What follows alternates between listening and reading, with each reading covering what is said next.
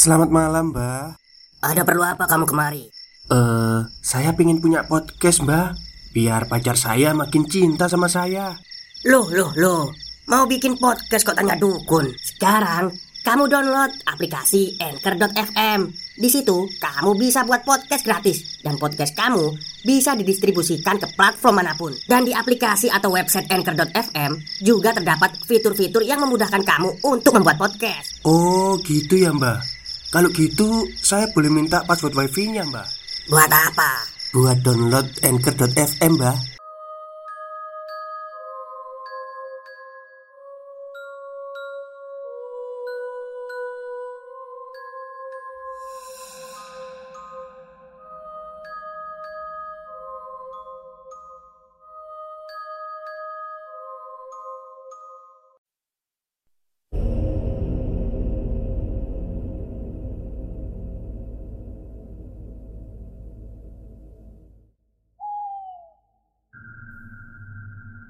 Assalamualaikum warahmatullahi wabarakatuh. Halo semuanya Jumpa lagi dengan saya Chow Sing Sing Kurator dari podcast Horror Night Story.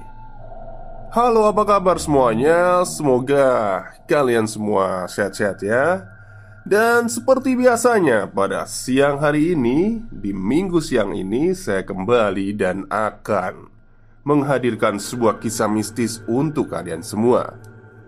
Kisah mistis kali ini saya dapatkan dari treat horornya Mas Kalong yang menceritakan pengalaman mistis yang dialami narasumbernya yang bernama Mbak Desi Kararu.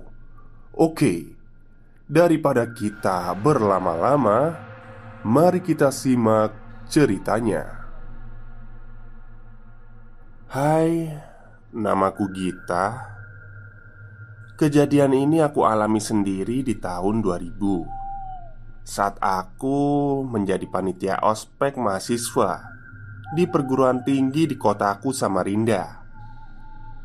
Berawal dari kami sebagai panitia yang membantu alumni dan beberapa angkatan di atas kami Untuk mempersiapkan malam penutupan ospek di salah satu tempat di ujung kota kami. Tempatnya Dulu saat itu masih jarang ada rumah dan banyak hutan-hutan kecil di sekitarnya. Kalau sekarang di tahun 2021 Tempat ini sudah ramai sih Karena sebagai akses menuju bandara. Siang itu kami disibukkan dengan semua persiapan Aku dan Nia juga beberapa teman seangkatan lainnya. Sangat sibuk sehingga tanpa sadar. Waktu itu sudah menjelang maghrib Dan kami bersama beberapa panitia pelaksana ospek Belum membersihkan diri atau mandi. Terutama teman kunia yang sedang haid hari ketiga. Ternyata Jarak untuk ke tempat kamar mandi lumayan jauh dari lokasi kami Di lahan savana di tengah hutan Tempat jurit malam untuk malam terakhir ospek kami harus membelah jalan setapak hutan kecil menuju musola untuk meminjam kamar mandinya. Kemudian, kami pergi ke sana. Waktu itu, aku dan Nia bersama tiga teman pria kami. Tak terasa, waktu sudah menunjukkan pukul enam. Setibanya di sana, musola di tempat itu seperti tidak pernah dipergunakan banyak tumbuhan liar yang menutupi akses jalan masuk. Beberapa tembok juga sudah ditumbuhi lumut yang mulai mengering. Di sana kami bergantian. Kami biarkan teman-teman pria dulu, sebab mereka ingin ikut jamaah sholat maghrib. Sampai giliran aku dan Nia. Kemudian Nia memilih belakangan saja, sebab Nia bilang dia mungkin agak lama karena sedang datang bulan. Oke lah, aku iakan dan kemudian segera untuk mandi. Melihat langit sudah gelap, aku mempercepat aktivitasku agar tidak kemalaman. Teman-teman pria kami, Yudi, Harry, dan Dabo.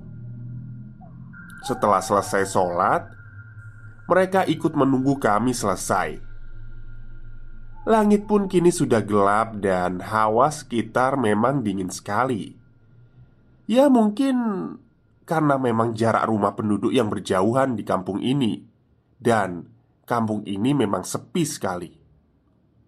Namun, tak lama saat kami ngobrol sambil menunggu Nia, kami melihat ada segerombolan anjing yang saat itu seingat seingatku sih lebih dari lima ekor anjing ya dengan ukuran yang besar untuk anjing di kampung. Yudi meminta Nia untuk mempercepat karena Yudi merasa agak aneh saat melihat segerombolan anjing itu. Sepertinya anjing itu terus menggonggongi kami. Lantas Nia segera keluar membawa beberapa plastik. Yang salah satunya punyaku Yang isinya peralatan mandi. Karena panik Plastik yang dibawa Nia aku ambil dan kami setengah berlari menuju ke jalur jalan tempat kemah ospek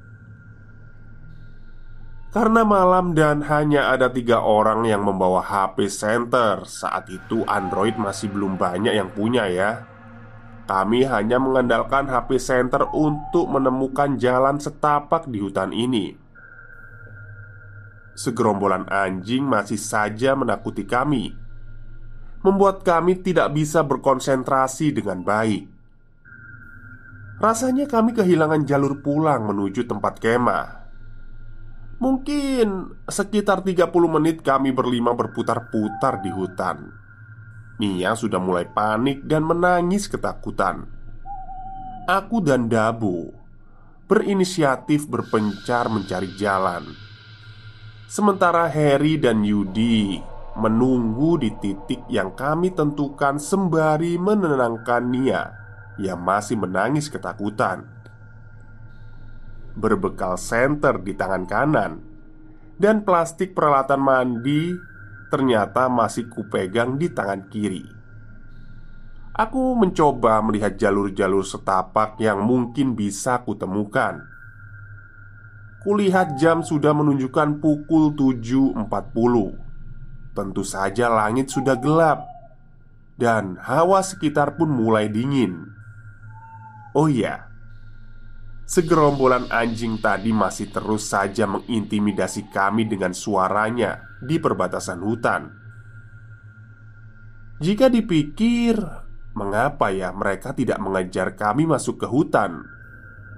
Ada alasannya Aku sudah mulai merasa lelah setelah berputar-putar mencari jalan keluar.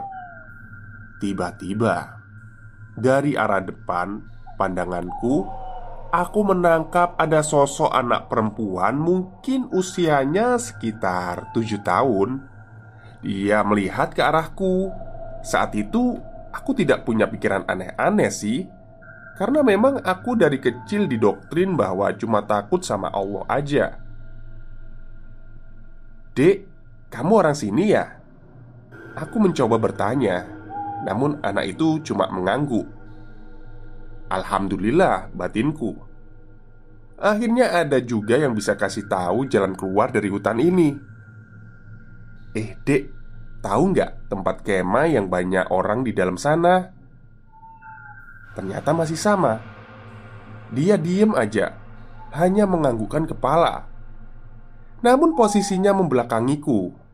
Saat itu aku tidak terlalu memperhatikan wajahnya Karena senang ya Aku juga tidak terlalu menghiraukan keadaan. Kemudian tiba-tiba saja anak perempuan itu menarik tanganku untuk mengikutinya. Tangannya terasa dingin sekali. Anak itu menarik tanganku ke arah semak belukar yang cukup tinggi. Seperti lorong dan saat tiba di ujung Suasananya sedikit berbeda. Seperti ada langit senja. Langit terlihat kuning terang di sana, dan ada kampung. Suasana kampung ini seperti kampung zaman dahulu. Rumah-rumahnya kayu dan agak berlumut. Aku terdiam sejenak dong. Tiba-tiba anak perempuan itu mengejutkanku untuk memintaku mengikuti, mengikutinya kembali.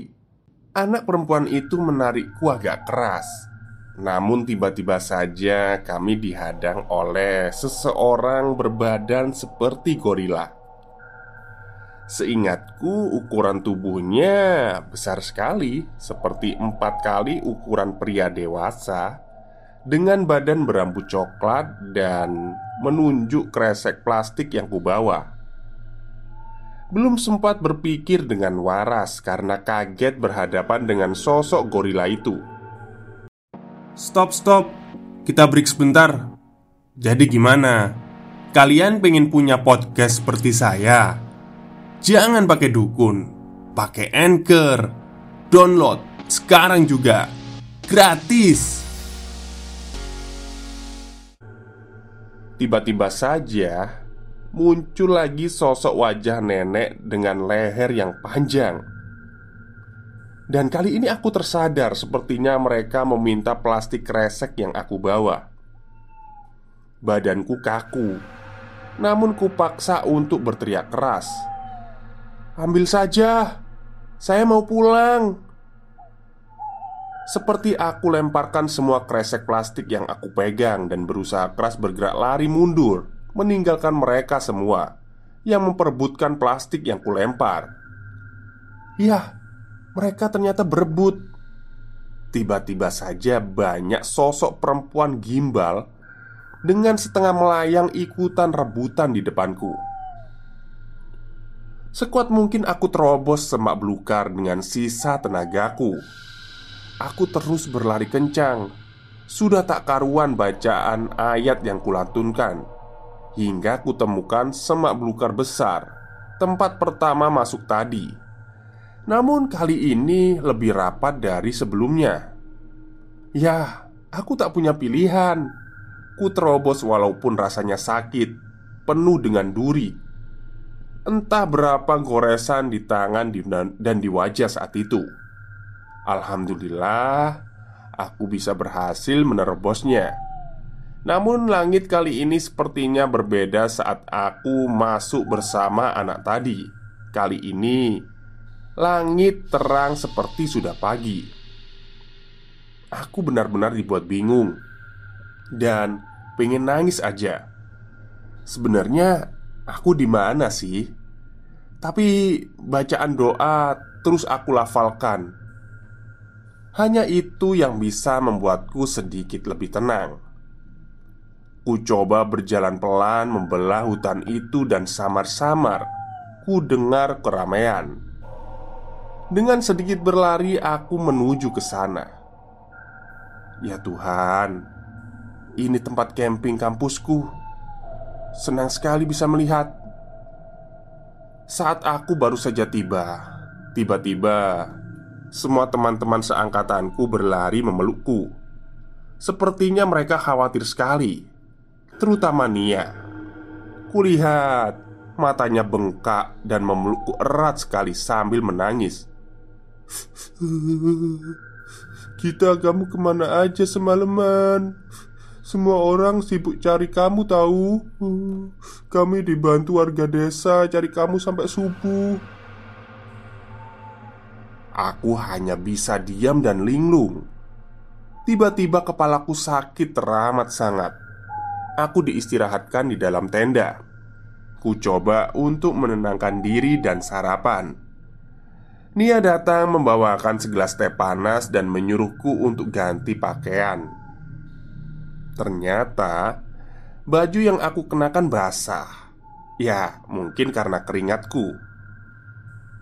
Git, kamu di mana semalaman? Terus kenapa kembali dalam keadaan seperti ini? Tanya Nia. Aku mencoba menceritakan sedikit yang aku alami Sembari bertanya tentang kresek yang Nia titipkan kepadaku Nia terdiam Kemudian seperti sadar Oh itu Maaf Git Itu sampah pembalutku Kata Nia polos. Lah pantas saja Pikirku. Tapi ya sudahlah Yang penting aku selamat Meskipun pul sepulang dari kemah kampus Aku terkena sakit tipes. Kemudian campak air di sekujur badan sehingga harus istirahat total dari kegiatan kuliah selama sebulan. Yang kusadari setelah jatuh peristiwa itu adalah kampung itu suasananya seperti langit senja. Mungkin si gorila berambut lebat itu sosok genruwo, dan entah si nenek berleher sangat panjang itu juga perempuan-perempuan rambut gimbal panjang itu adalah si kuntilanak Kemudian aku merasa kurang lebih hanya 15 menit di kampung itu Tapi rasanya seperti sepanjang malam. Tapi entahlah, yang penting aku bisa pulang dan sangat bersyukur. Namun sejak saat itu aku gampang sekali merasakan dan sekilas Melihat sosok astral di sekitar kami Atau di sekitar saya. Itulah kejadian mistis yang aku alami saat masuk di kampung lelembut itu. Sebenarnya masih banyak sih yang ingin aku ceritakan, tapi ya insya Allah lain waktu dan aku akan menceritakannya.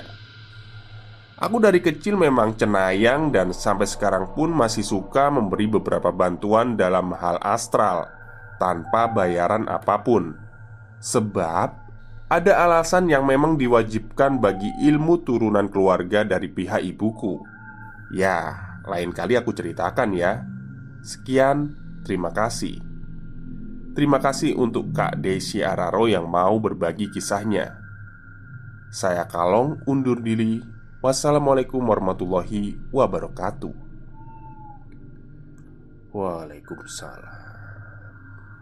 Baik, itu tadi adalah kisah dari Mbak Desi Araru ya Ed Desi Araru Tapi ditulis di treat horornya Mas Kalong Jadi Mbak Desi ini narasumbernya Mas Kalong Dan saya adalah pihak ketiga yang menceritakan ini Oke, mungkin itu saja cerita untuk siang hari ini. Semoga kalian semua suka. Assalamualaikum warahmatullahi wabarakatuh. Selamat beristirahat.